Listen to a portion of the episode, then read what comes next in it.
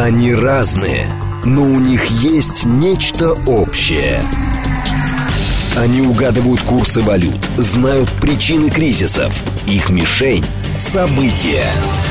Эксперты отвечают на ваши вопросы в программе «Револьвер». «Револьвер». Программа предназначена для лиц старше 16 лет.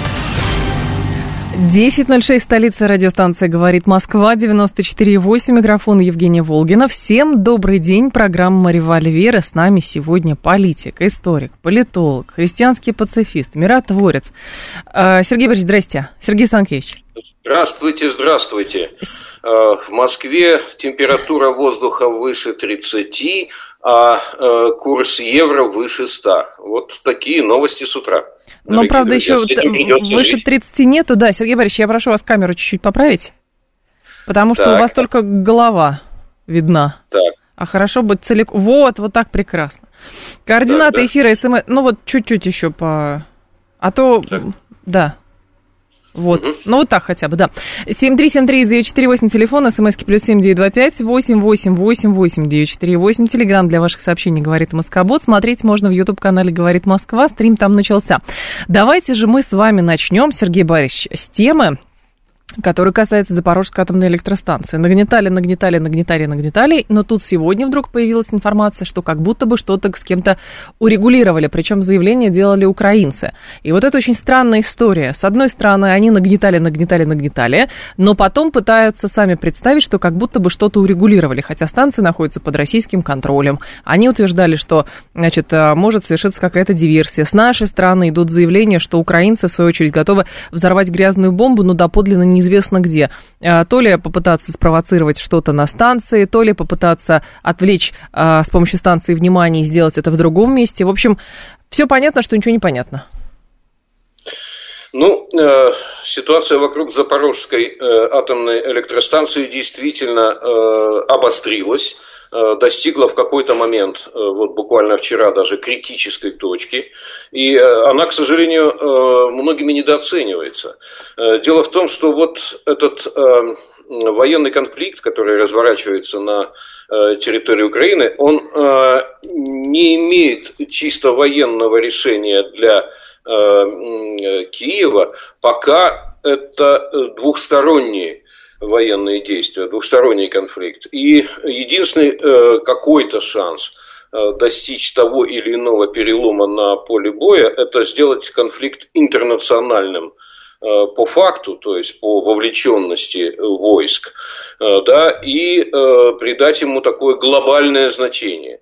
И вот для того, чтобы сделать конфликт интернациональным и чтобы весь мир обратил на него внимание и понял, что это его касается, есть сугубо только одна возможность. Это э, вот как-то обострить ситуацию э, вокруг Запорожской атомной станции, показать, что она может э, рвануть если не завтра, то в ближайшей перспективе, и что всему миру надо срочно его спасать с использованием тех или иных Э, международных сил и, может быть, даже какой-то международный экспедиционный корпус понадобится. Э, скорее всего, такие идеи где-то э, обсуждаются и прорабатываются для того, чтобы занять эту станцию и исключить ее полное разрушение.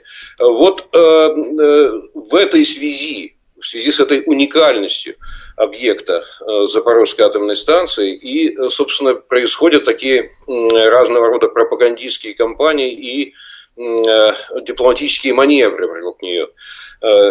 Постоянно шла речь о том, что станция заминирована российской стороной и что зачем-то вдруг Россия может ее подорвать. Понятно, что с точки зрения, так сказать, каких-либо вообразимых Э, интересов Москвы э, и вообще с точки зрения э, здравого смысла элементарного, угу. это было бы абсолютно абсолютным безумием, абсолютно нелепостью э, такого рода подрыв, но тем не менее о нем рассуждают э, всерьез э, и э, обсуждают так агрессивно довольно э, в средствах массовой информации.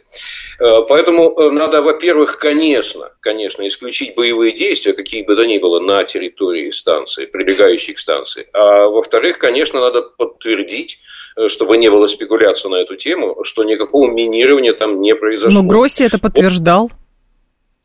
Совершенно верно но уже некоторое время назад. Некоторое время назад действительно, э, кстати, там есть и постоянные представители МАГАТЭ, э, связанные с гендиректором МАГАТЭ Рафаэло Гросси. И, кроме того, ездили туда по его же э, поручению и конкретные специалисты, связанные с теми или иными отдельными узлами безопасности станции. Угу. И они подтверждали. Но это уже две недели назад. А вот сейчас, буквально вчера, от МАГАТЭ МВД поступил запрос на еще одно посещение станции э, прицельно, не просто так погулять, а прицельно, чтобы пройтись по ключевым точкам и убедиться, что никакого минирования нет. Э, вот, кстати, именно так и формулируется задача, что важно. Убедиться, что нет минирования. А кроме того, э, из заявления Гросси что следует? Раньше он такого не говорил. Э, что э, идущее сейчас наступление украинской стороны увеличивает риски, связанные вот с нормальным безопасным состоянием станции. На что он э, намекает, Тоже, что если украинцы... Просто интересно, а на что он намекает? Что а, если украинцы продолжают попытки своего контрнаступления, значит, у русских что, остается все меньше и меньше каких-то шансов, и что они сделают? Конечно, в любой непонятной ситуации взрывая атомную электростанцию и газопроводы. Но к этому он ведет. Просто заметьте, Сергей Борисович, вы же читаете много иностранной прессы. И нагнетание происходит... А? Много читаю. Да, и нагнетание происходит именно с той стороны. Вот в чем дело. Поэтому даже если Гросси убедится, что атомная электростанция не заминирована, ничего, во-первых, кто это примет во внимание? Во-вторых, это не отменяет того, что некая провокация на другой территории с целью обвинить Россию, она все равно готовится, потому что очевидно совершенно, если долго-долго-долго нагнетать, возникает вопрос просто, для чего это делается. Вы в начале э, своей речи сказали, что, скорее всего, чтобы все ужаснулись, сказали русские ужасные, давайте вместе сплотимся, тут контингент таких пришлем, контингент таких пришлем, и все, и тем самым Россию победим. Ну, видимо, такая логика, не знаю. Ну, вы немножко так ее карикатурно подали. Но какая-то логика там присутствует. Давайте по-научному, да. хорошо. Интернационализации конфликта. Значит, тут две части. Конечно, надо обязательно обеспечить возможность экспертам МАГАТЭ еще раз пройтись по ключевым узлам станции. Там, собственно, главных опасностей э, три. Там вот этот пруд-охладитель, из которого поступает вода для охлаждения реакторов. Э, вот пусть посмотрят, что он никак не э, заминирован. Там есть еще энергоподстанция, которая питает э, независимая энергоподстанция питает систему охлаждения. Ну и дизель-генераторы на случай, если что-то случится э, с подстанцией. Вот это все надо посмотреть и, э, значит, пусть заключение какое-то официальное будет от МАГАТЭ. Но я бы еще даже рискнул сделать следующее. Вот вы говорите, кто это примет во внимание. На самом деле весь э, огромный глобальный не Запад – внимательно смотрит не за каждым действием, не за тем, кому принадлежат сегодня с утра деревня Пятихатки, да, а в одних руках или в других руках, а вот следят как раз за такими сюжетами, особенно э, связанными с атомной станцией. Весь глобальный не Запад, глобальный Юг. Поэтому я бы пригласил инициативно, например, каких-то э, физиков из Китая и Индии, двух лидеров глобального не Запада, а пусть они присоединятся и тоже проедут и посмотрят. И пусть они тоже скажут какие-то публичные слова, потому что МАГАТЭ не э, щедро себя ведет на публичные высказывания, а вот они как раз могут подробнее рассказать о ситуации на станции. Что касается того, чего опасаются многие – опасаются как раз э, не подрыва, а начала каких-то активных военных действий. Эм, э, активных военных действий, например, э, когда наносится удар по Энергодару и находящейся рядом этой самой станции, причем одновременно там с форсированием Днепра, с воздушно-десантной операцией, да, и с наступлением по земле. Э, и начинаются интенсивные бои с применением различного рода артиллерии и ракет и бомб. Вот это опасная ситуация. Э, э, надеюсь, что этого не случится. Я тут в этой связи посмотрел на историю была такая, вот может быть нашим слушателям кому-то из любителей военной истории это покажется любопытным, и они копнут. Да, была такая Днепровская воздушно-десантная операция, это осень 1943 года, очень масштабная. Не конкретно в этом районе, она чуть дальше, там возле Канева осуществлялась, но на уровне корпусов Э, тоже, значит, через э, Днепр, э, десант, попытка высадки из воздуха и через реку и по суху наступать. Куратором выступал лично маршал Жуков этой операции. И, в общем, после первого этапа она была признана неудачной и была свернута.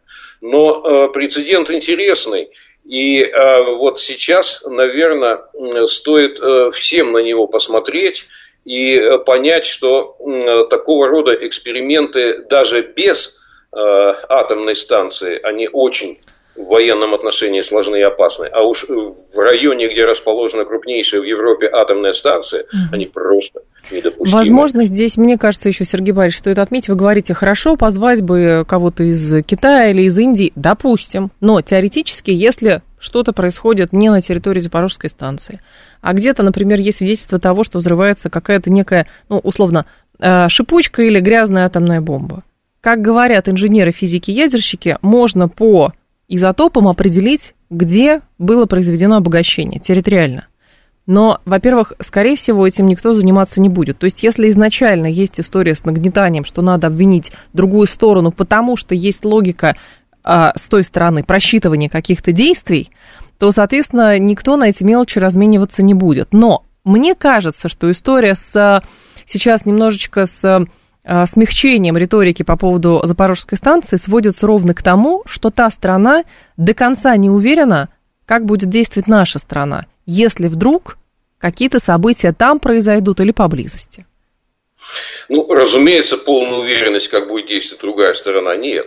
Но мне кажется, сработало еще одно. Почему немного э, сдали назад mm-hmm. вот в своей риторике э, в Киеве, в частности, и говорят о том, что ситуация каким-то образом там разряжается или была как-то урегулирована. Я думаю, что э, совокупное воздействие э, союзников ключевых Киева и американцев и европейцев, видимо, э, возымело действие, оказало серьезное влияние, и э, им сказали, не надо, ребята, вот этого нам точно не а надо. А вы думаете, что это украинцы, это их личная инициатива, лично Зеленского? Э, ну, я не берусь здесь как-то уверенно рассуждать, где и чья инициатива, но, конечно, соблазн был э, велик, э, я так предполагаю, интернационализировать конфликт, придать ему глобальное значение и на этой основе обозначить перелом в ходе конфликта. Я не могу этого исключать. Э, и я надеюсь, у меня тоже нет на этот счет э, однозначных сведений, что европейские и американские союзники в этом случае как-то э, наложили вето на такого рода сценарий. Или же это опять манипу- элемент информационной манипуляции. Знаете как, сначала раскачивать, раскачивать, потом э, снижать градус, потом опять поднимать, невротизация процесса происходит. Тоже не исключено. К сожалению, в такого рода затяжных и столь ожесточенных конфликтах, как этот, конечно, не исключены никакие такого рода манипуляции. Но э, есть некоторые границы допустимого. Вот э, для Европы получить подрыв крупнейшей э, атомной станции, ну, это абсолютно недопустимая вещь. Я уверен, что с европейской стороны, особенно со стороны Германии в данном случае, французы там сами, э, значит, сейчас э, горят с разных сторон. А вот э, Германия и прочие европейцы, ну, наверняка делают все возможное, чтобы такого рода ужас исключить. А каким, какие у них есть инструменты, если, опять же, продумывать, то есть чья это инициатива. Мы, конечно, можем говорить, что вот, ну, есть некое намерение чье-то, там, взорвать, например, станцию. Есть некое намерение чье-то создать грязную атомную бомбу. Есть некое, но все события всегда, а, все действия субъектные. Есть какой-то субъект, который что-то придумывает. Если мы исходим из того, что это личное действие Зеленского, возникает вопрос, почему так долго ему позволялось, например, эту ситуацию нагнетать, и, соответственно, невротизировать всех и заставлять всех нервничать. Это один разговор. Если мы исходим из того, что это инсинуации, соответственно, сделанные со стороны там, либо европейских, либо американского государства, то, соответственно, здесь э, я верю в большей степени в информационную невротизацию, потому что если у них есть какой-то план, они его задумали, то у американцев э, логика островитян. Нам-то ничего не будет, вся заварушка в Европе происходит, на другом континенте. Американцы не хотят потерять Европу, точно не хотят потерять. А вот сейчас э, все больше и больше Германия становится главной в Европе, и в том числе главной по э, этому конфликту э, Соединенные Штаты пытаются отползти в сторону поэтапно. Вот. И э, я думаю, что Германия это точно включила все имеющиеся у нее рычаги.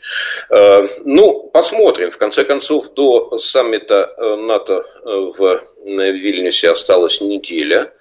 И, конечно, вот если что-то существенное должно было произойти, то в эту неделю ближайшую. Так что мы увидим, э, как будут разворачиваться события и, надеюсь, вместе прокомментируем. Как вам, э, как вам точка зрения, что вся история Запорожской станции подвязывается именно под то, что украинское контрнаступление, например, идет не такими темпами, какими хотелось бы, хотя там сложная обстановка с обеих сторон, но все равно не такими темпами. Якобы какой-то результат показывать надо, потому что некоторые европейские государства отказываются в дальнейшем образом также интенсивно поддерживать Украину. И как будто бы нужно сделать что-то, что спровоцирует некий эмоциональный подъем, запрос на справедливость, как угодно можно это объяснять. А это может быть, ну, какой-то вот ужас и кошмар. Ужас и кошмар при наличии других видов вооружений, которые используются и убивают э, десятки тысяч людей, это атомное оружие или просто бомба с э, каким-нибудь, э, с какими-то атомными элементами. Ну, мы как бы это уже обсудили. Я не жду никаких бомб. Э, это э, сценарий бессмысленный и, э, собственно, и эффекта особенного не произведет. Угу. И все эти операции там с попыткой похитить цезий-137 и так далее, и обозначить какой-то там след, ведущий туда-то, все это, по-моему, осталось уже в прошлом. Э, вот сейчас э, главный момент, э, тот, о котором вы сказали, что же дальше с наступлением. Наступление, если иметь в виду его вот этот самый первый этап, говорят, что это только первый этап, да, то, в общем, оно закончилось провально. Почему провально? Не, не замедлилось, а именно провально, потому что после практически месяца наступления, собственно говоря, не, э, не только не преодолели первый рубеж обороны, но даже и не вышли на этот рубеж. Фактически все операции идут в так называемой серой зоне, где долговременных укреплений нет. Максимальное продвижение там где-то на 5, а по-моему в одном месте на 10 километров. Э, и вот эти операции встречных боев каких-то в серой зоне, они не выглядят вообще как Э, наступления. Понятно, что возражение, которое звучит, вот все, что я сейчас говорю, кстати, я цитирую или американский институт изучения войны, или есть еще, это не самый передовой такой uh форпост э, военной мысли, а есть еще несколько таких публичных форумов, где серьезные специалисты, эксперты военные, международные, не российские все это обсуждают. И вот они считают, что да, первый этап закончился провально, не вышли даже на первую линию обороны, не завязали там э, боев сколько-нибудь серьезных. Но в то же время указывается, что основной резерв пока держится э, украинской стороной, он не введен в действие. Частично некоторые там моменты только использовались. И как бы еще э, это не финал, что будет некий второй этап. Вот э, в этой связи вы знаете мою позицию э, миротворца и христианского пацифиста. Я считаю, что ни второй, ни третий этап ничего радикально не изменит. Абсолютно. Никаких шансов на это нет. Э, вот. И, э, скорее всего, э, после окончательного завершения этой самой э, наступательной операции, а, видимо, она может затянуться еще на август, И как только мы приблизимся к сентябрю, а в сентябре очень серьезные политические различного рода события, в том числе в Соединенных Штатах предполагается, вот э, тогда, я думаю, будет мощнейшее давление оказано на э, Киев, на администрацию президента Зеленского с тем, чтобы они скорректировали свою переговорную позицию. Вот сейчас э, та позиция, которая публично транслируется, она фактически отказная. Да? То есть э, пока не будет полного вывода войск, э, и э, пока мы не вернем границы 91 года, это предварительные условия. Никаких переговоров. То есть это фактически позиция отказа от переговоров для э, любого, кто в состоянии э, логически мыслить. Э, видимо, будет попытка э, подтолкнуть к корректировке этой позиции. Э, допустим, все-таки переговоры начинаются – без предварительных условий, а вот там вы на стол можете класть э, любые запросные позиции, стартовые, в том числе ту, которая до сих пор озвучивалась, но не выдвигать ее в качестве некого предварительного условия. Вот что-то такое произойдет в качестве первого шага, а дальше будет все больше включаться дипломатия. То есть как с Минском? А, ну, что касается э, Минска, вы, э, у меня такое вот в тональности вашей почудилось такое некое э, э очень ну, пытаешься... Сергей да? не надо пытаться угадать, что я пытаюсь донести своим вопросом. Просто я эти вопросы задаю многим людям, в том числе и вам. Да, Минске, как в Минске, как в случае с пакетным соглашением Минск-2. То есть это соглашение новое, которое может начать обсуждаться, не знаю, будет оно в итоге заключено или нет, но которое будет обсуждаться, будет а. международным и б. пакетным обязательно пакетным. Э, что это может означать? Во-первых, будет точно международный форум, э, не двухсторонние переговоры э, Россия-Украина, а международный форум. Я вот говорил где-то более полугода назад о том, что, скорее всего, это будет 10 плюс 2, то есть Россия и Украина как два участника конфликта прямых, и 10 ключевых, наиболее влиятельных стран мира, определяющих всю международную повестку, которая выступает как группа международных посредников. И вот 10 плюс 2 вот в таком формате могут идти переговоры. Э, иначе не договоримся, иначе тупик изначально будет. Э, обмен обмен будет только ультиматумами, никакой корректировки. А второе – пакетность. Э, то есть в пакет будут наверняка включены и какие-то конкретные условия урегулирования по военной стороне, по земле. И, конечно, будет обсуждаться возврат к нейтралитету Украины. Ну и что-то еще в пакет будет включаться. Да, то есть это будет э, международное и пакетное соглашение. Но... И начало его обсуждения, э, или, по крайней мере, предварительный этап такой консультации на эту тему, это сентябрь. Как бы тогда сделать, если действительно многие думают, что такой может быть формат, можно сделать 10.2, а можно делать 192, как, как угодно. Нет, а... не надо 192, тут очень конкретно. Ну, ви... понятно, но здесь просто, понимаете, с Минском было так же. Порошенко пошел на Минск, уже потом стало это известно, хотя многим и сразу это было понятно, чтобы избежать очередного котла. Но пока говорили об безальтернативности Минских соглашений, милитаризация Украины шла ускоренными темпами. И в итоге, в итоге Минск был а, проигнорирован, и, соответственно, происходит то, что сейчас происходит.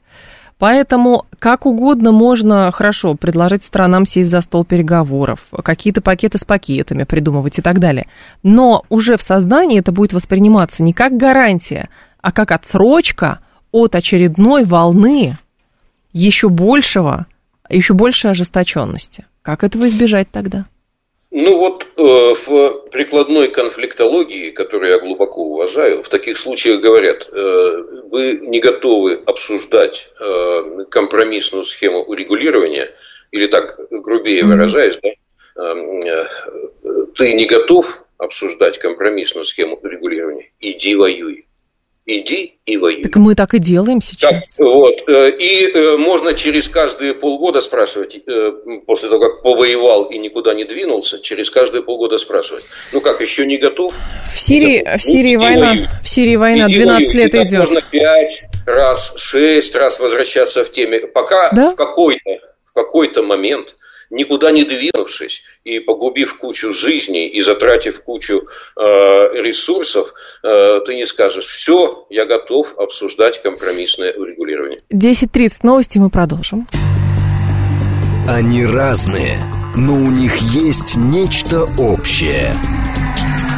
Они угадывают курсы валют, знают причины кризисов. Их мишень – события. Эксперты отвечают на ваши вопросы в программе «Револьвер». 10.36, столица радиостанции, говорит Москва, 94.8. У микрофона Евгения Волгина. Продолжаем. Сергей Станкевич с нами. Сергей Борисович, люди хотят с вами пообщаться. Здрасте. Пожалуйста. Алло. Здравствуйте, Евгений. Пожалуйста, Сергей. да. У меня вопрос не об Украине, а, так сказать, вот недавно было, значит, заседание ШОС, на котором произошло увеличение этой организации. Угу. Вот, Сергей, у меня к вам такой вопрос. Э, вот могли бы вы сказать то общее, что объединяет все эти страны, которые вошли и будут продолжать входить в ШОС, кроме того, что это в основном азиатские страны, вот, так сказать, цивилизационный вектор – вот э, этого всего сообщества вы можете описать? Спасибо. Чем это отличается от западного вектора? Вот. Спасибо. Ну, слушайте, отдельное спасибо за э, этот вопрос. Э, это вовсе не дежурный комплимент. Ах, какой хороший вопрос. Э, просто тема действительно меня всерьез интересует, слежу за ней. Вот в чем любопытный поворот в развитии ШОС. Изначально этот проект начинался в 2001 году как попытка России и Китая не столкнуться лбами э, в постсоветской Центральной Азии. Э, тогда э, ШОС изначально состоял, значит, Россия и Китай. Формула была 2 плюс 4. Россия и Китай, как два ведущих игрока в регионе постсоветской Центральной Азии, и четыре бывших советских республики, там только Туркменистан не участвовал. Да. Идея была какая? Во-первых, присматривать, чтобы в этих странах, не дай бог, чего плохого не случилось против интересов этих двух главных игроков. Да. И, во-вторых, э, конечно, самим не допустить, чтобы как-то столкнулись пересекающиеся интересы. Вот, собственно, изначальная идея была стартовая, это 2001 год, а потом коренной перелом произошел в развитии ШОС, это был 17 год, 2017 когда туда вступили два азиатских гиганта и одновременно две ядерных державы, это Индия и Пакистан, тем более находящиеся в многолетнем конфликте между собой. Вот с этого момента ШОС становится крайне важным таким э, центром по площадкой по обсуждению проблем эм, безопасности эм, э, на пространстве, которое я называю Восточной Евразией. Вот э, обратите внимание, термин Восточная Евразия – это все на евразиатском континенте к востоку от э, НАТО Евросоюза, вот этого блока западного. Вот все, что от них к востоку, это Восточная Евразия которая сейчас пытается самоопределиться, пытается самоорганизоваться, пытается осознать некие собственные интересы, пытается э, наладить какую-то собственную э, э, политику по отношению к внешним игрокам, вечно пытающимся контролировать Евразию. И вот ШОС становится важнейшим инструментом по упорядочению Э, Восточной Евразии. Э, и в этом качестве, э, несомненно, оно будет и прирастать новыми участниками. Вот только что саммит состоялся, да, пошла волна расширения. И, конечно, значение будет возрастать. Там, кстати, был такой любопытный эпизод. Президент Казахстана Такаев критически высказался по поводу ШОС э, в каком плане? Что вот существует более 20 лет объединения, а вот никаких экономических э, прорывов не было, никаких э, крупных инвестиционных проектов не состоялось по линии вот этого самого ШОС. В смысле, Казахстану а, денег не дали, что ли? Много. Ну, Сколько а... хотел Такаев? Или что? Ну, вы как-то очень, да, так прямолинейно это трактуете, понятно, что Казахстан заинтересован, очень заинтересован в привлечении иностранных инвестиций, собственных денег не хватает в стране на развитие. Да. Но тут, я думаю, есть такого рода желание придать ШОС еще и экономический характер. Но Э, тут не надо путать одно с другим, на мой взгляд. И вот сейчас э, создание в ШОС еще и экономического направления в будущем может быть, но сейчас было бы преждевременно. Э, вот что главное для ШОС, и может быть это понравится нашему слушателю, задавшему вопрос. Вы представьте себе, какая грандиозная, какая, какого исторического значения задача может быть решена в рамках этого объединения. Вот сейчас основные державы Э, Восточной Евразии э, находятся между собой в конфликте. Более того, это ядерные державы, то есть конфликт особенно опасен. Индия конфликтует э, с Китаем, у них застарелый территориальный спор. И, с другой стороны, Индия конфликтует с Пакистаном, там угу. тоже застарелый территориальный спор. И периодически оба спора значит, выливаются в какие-то столкновения на границе вот это урегулировать, произвести обмен территориями, э, что, кстати, э, делается время от времени, это масса прецедентов на эту тему, и помириться прочно, вы только представьте, как изменится ситуация во всей Евразии. То есть четыре ядерных гиганта, фактически определяющих погоду на всем огромном континенте, уже не конфликтуют между собой, урегулировали территориальные споры, образуя какой-нибудь там совет безопасности на базе ШОС и начинают решать вопросы внутри э, Евразии, для Евразии, ну, вытесняя ну, чуждые это интересы. Это по-взрослому. Это, конечно, когда взрослые люди появились, тогда они начинают решать вопросы. Но здесь другой а, момент, Сергей Борисович. Насколько, с вашей точки зрения, эффективно может быть эта структура, в смысле политически, мощной, чтобы действительно жить своей жизнью без организации военного альянса. Потому что а, та сила, которая имеется у западных государств, она зиждется на а, двух аспектах. Это все-таки, понятно, экономика, вот, трех даже. Экономика себе прибавляем за счет другого мира, значит, эксплуатации другой части света, и плюс это военные альянсы. Не случайно есть субната, которая называется АУКУС которая э, формируется и сформировалась на Востоке. Поэтому та страна, а, большое значение уделяет а, военным альянсам с политической надстройкой. А у ШОСа такого нету. И у БРИКСа такого нету. нету. Нету и вряд ли появится в ближайшее будущее. Я думаю, что э, формально даже альянс, может быть, и не надо создавать. Достаточно иметь систему э, регулярных э, целенаправленных учений, Угу. Вот, чтобы национальные армии вместе отрабатывали те или иные реакции, это будет достаточно на обозримое будущее. Но нельзя забывать и об экономике, а про экономику у нас другое активно растущее объединение – это БРИКС э, который тоже начинался с пяти государств, э, а теперь быстро растет уже там за 20 заявок.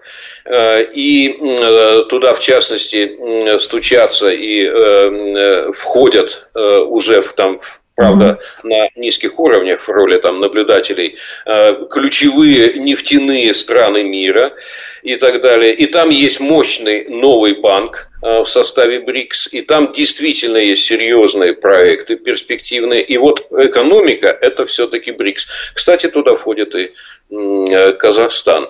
Э, значит, э, понятно, что там очереди тяжелее дождаться на проекты, но тем не менее надо, надо там поработать. Так что вот это мощная такая двойка, этот тандем, с одной стороны ШОС, решающий проблемы безопасности для Восточной Евразии, а с другой стороны БРИКС, который глобально работает э, по экономическим проектам, который сейчас выходит на самое главное, самое основное и самое болезненное, это финансовые сюжеты и готовится ввести собственную, может быть, валюту, привязанную к золоту, э, э, это, конечно, тоже очень перспективная затея, и эти затеи переформатируют миропорядок. Он не будет никогда уже э, однополярным и тем более э, вот таким миром по-американски. Это долгий процесс. И для того, чтобы он успешно завершился, конечно, э, нужно убирать помехи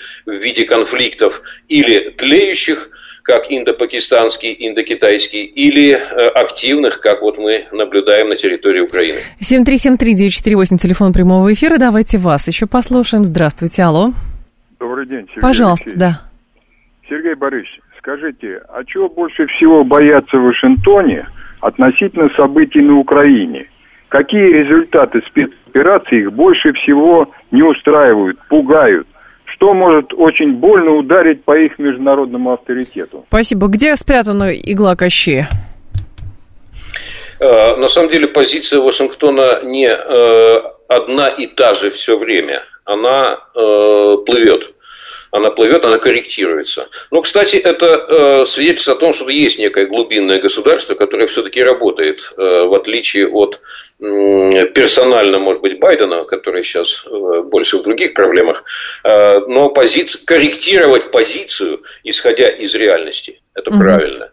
Потому что тот, кто воюет с реальностью, э, не признавая ее существование, тот всегда терпит поражение. Так вот, э, скорректировали они свою позицию. Предполагалось сначала, что можно достичь победы на поле боя.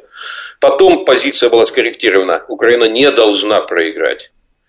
Э, то есть не должна проиграть, это, видимо, имеется в виду, что там э, э, потерять Киев, допустить смену власти, что-то такое вот фатальное для нынешней Украины. Да? Вот сейчас позиция Украины не должна проиграть.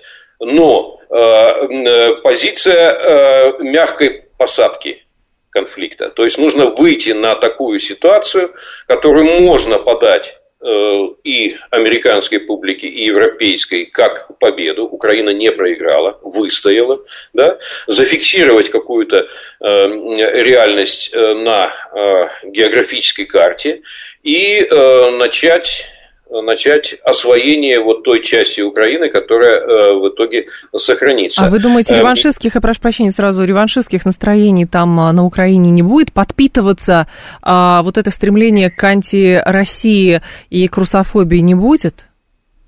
Но мы сейчас говорим о том, как видится ситуация в Америке. Вопрос-то был такой. Вот так ситуацию видят в Америке э, сколько-нибудь серьезные аналитики, которые на эту тему пишут. Нужна мягкая посадка конфликта, его нельзя затягивать, это тоже плохо для Америки. Вот многие считают, что для Америки хорошо затягивать этот конфликт. Это плохо. Это плохо, потому что э, затяжной конфликт неизбежно будет э, гораздо э, э с более э, серьезным, тяжелым финалом и для э, украинского э, нынешнего государства, mm-hmm. и для э, Америки. Э, поэтому они хотят фиксировать ситуацию, хотят выходить, фиксировать с тем, что есть, как это в покере, да, фиксируешь то, что есть, и выходишь из игры. Вот они считают, что время для этого наступило. Еще можно оставаться за вот этим боевым игровым столом где-то до сентября, э, а дальше что? Дальше обсуждение нового бюджета в сентябре, очередного американского бюджета.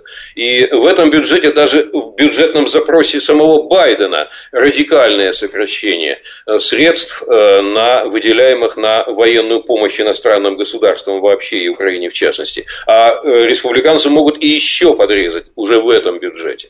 Ну и так далее. Потом выборы, эм, которые крайне драматически будут складываться в Америке. И потом неизбежное обострение ситуации вокруг э, Тайваня, где в январе, напомню, выборы э, побеждает, выигрывает выборы по всем опросам партия Гоминдан прокитайская за мирную реинтеграцию э, с родной гаванью. Вот. И тоже возможны серьезные осложнения в этой связи военные, если американцы рискнут вмешаться. И надо заканчивать конфликт на территории Украины. Это так, внимание, рассуждают все серьезные американские аналитики. Э, э, думаю, что э, больше всего они боятся, что конфликт затянется и состоится какое-то ну, принципиальное изменение ситуации в Украине. То есть, если Украина как таковая перестанет существовать как серьезная геополитическая единица, вот это будет эпохальным поражением для э, администрации Байдена, для Демпартии в целом, для всего курса внешнеполитического на э, такую глобальную гегемонию. И, конечно, глубинное государство американское рассматривает это как неприемлемый сценарий. Будут а, от него подождите, избавляться. А Украина сейчас представляет из себя какого-то геополитического гиганта? Гиганта не представляет, но она остается геополитической единицей, активным игроком. А, более того, вот вы зря так немножко с оттенком пренебрежения. А, я Сергей скажу, Борисович, что... я вас прошу, пожалуйста, давайте это будет последний раз, когда вы будете постоянно комментировать то, как я вам задаю вопросы. Если вам не нравится, давайте это обсудим. Нет, нет, ладно, ладно, каюсь, не буду. Значит, э, так вот, на самом деле, э, вы обратите внимание, и это тревожит, кстати, в частности, европейскую общественность, э, что в целом администрация Зеленского и лично президент Зеленский, он достаточно эффективнее общается и с избирателями, и со средствами массовой информации европейскими, и даже с парламентами европейскими эффективнее, чем тамошние политики. Да, то есть он может напрямую апеллировать и к СМИ европейским, и к отдельным политическим партиям внутри стран э, обращаться. И э, зачастую это э, выглядит влиятельнее, чем то, что говорят сами политики внутри Германии, внутри там, Франции, внутри Испании или Италии. Так что этого не стоит сбрасывать со счетов. Да, как геополитическая единица Украина и администрация президента Зеленского, они вполне работоспособны. А вы думаете, у Зеленского болит душа за Украину? Ну, как бы, понимаете, в чем дело? А, просто если кому-то дают возможность э, выступать в международных средствах массовой информации, это еще не значит, что эта структура действительно или лицо, представляющее какое-то государство, на самом деле таким образом воспринимается. Потому что иногда кажется, что разыгрывается большой-большой-большой спектакль как угодно. И в какой-то момент, помните, как с Северным потоком было, это уже очень характерный пример. Взорвали Северные потоки, ходили, думали, взорвали, кто взорвал, не знаем, кто взорвал. Вот, мы говорим там, понятно, или американцы, или англичане, неважно. Американцы что говорят? Мы не знаем, но, наверное, это украинцы, потому что там нашли какой-то ботинок. Я думаю, что на Украине, если там остались э, здравомыслящие люди, они прекрасно понимают, что в какой-то момент те же самые американцы могут их просто кинуть и сказать, ну это вы все развязали, начали там и так далее, а мы дальше пошли, у нас впереди Тайвань с Китаем. Вот, и, соответственно, Украина будет как отработанным, отработанным материалом, потому что с ней придется разбираться там нам, полякам и, соответственно, не знаю, там каким-то еще государством. Э, если хотите прогноз, то я считаю, что Украина как государство и геополитическая единица сохранится, чтобы по этому поводу не думали те или иные э, люди, рассчитывающие на там, э, разгром, уничтожение, поглощение или что-то такое в этом духе. Украина будет и на карте, и будет в мировой политике, и будет достаточно влиятельной силой и в Европе. И вот нашим стратегам и нашим аналитикам, претендующим на серьезность. Угу. Важно считаться с этим обстоятельством, считаться всерьез. Ради бога, а вопрос, кто будет в Киеве. Просто если а, там в Киеве будет продолжать находиться, ну, например, последователи, да, или тот же самый Зеленский, мы же прекрасно понимаем, что в Российской Федерации воспринимают это как угрозу своей безопасности. Ровно поэтому начинается специальная военная операция. И продолжается она. Потому что на, мы декларируем, что нас это не устраивает. Американцы же декларировали, что их не устраивал там режим Асада, там еще и чей-то режим и так далее. Они проводили это сообразно своей политической логике. Мы это проводим сообразно своей логике. Никто, может быть, не отказывается от того, что как э, географическая и геополитическая единица Украины будет. Вопрос качественного наполнения этой единицы. Что она из себя будет представлять? Это будет, простите, ну, э, какой-то, э, значит, единица, которую будет использовать для того, чтобы натравливать на, например, Российскую Федерацию. Россия это точно не устроит. Э, вот важно понять, чего там точно не будет, э, чего точно не будет из себя представлять э, власть в Киеве. Там не будет генерал-губернатора, который вот посажен силой и также вот военной силой управляет. Там будет некая власть, которая будет устраивать население Украины и которая вынуждена будет проходить электоральную легитимацию. Кстати, эта задача сейчас стоит перед э, президентом Зеленским. Э, вот э, у него такой важный рубеж такая важная такое важное испытание, как электоральная легитимация.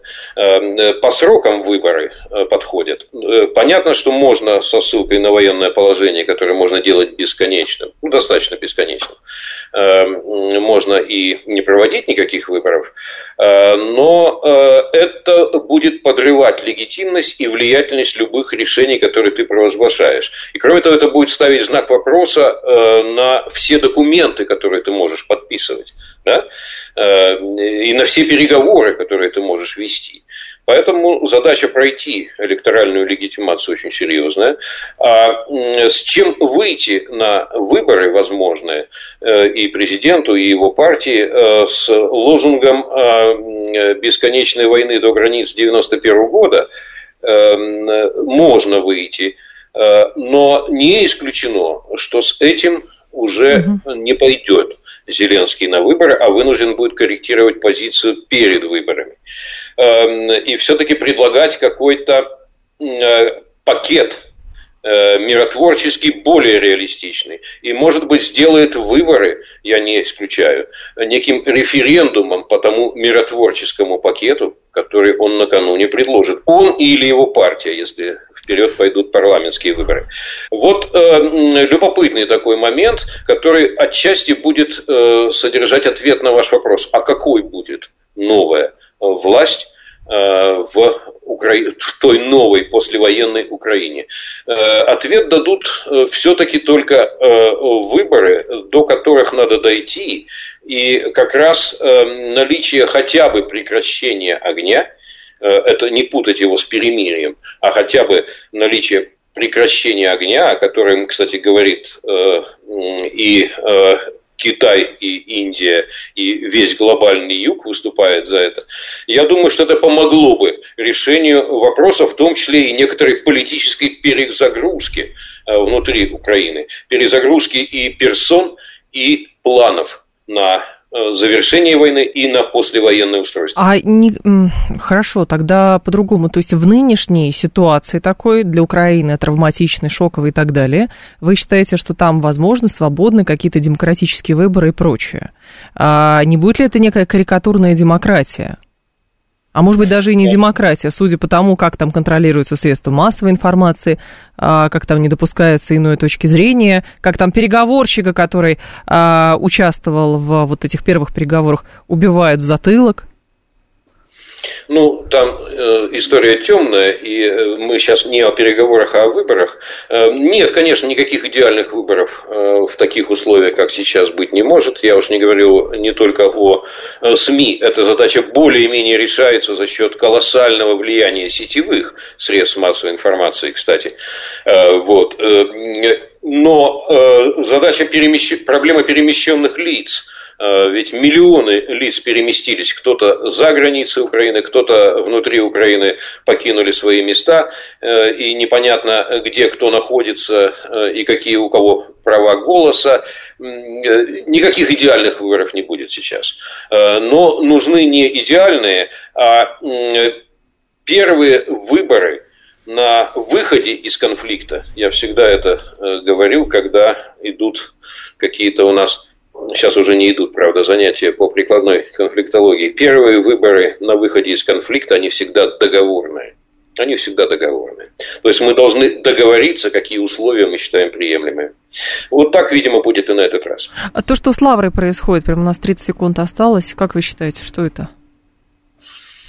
Глупость э, чудовищная и э, прямое э, покушение и на свободу религии, и на самое главное, на эм, каноническую православную церковь. Ничего из этого не выйдет. Все вернется на круги своя, как у экклезиаста, и возвращается ветер на круги своя. Так оно и будет. И в этой связи мир всем и Божье благословение. А, Сергей Станкевич был с нами. Это была программа «Револьвер». Сергей Борисович, спасибо. Далее информационный выпуск. В два часа к вам вернусь. В три часа Карина Геворгян в «Умных парнях».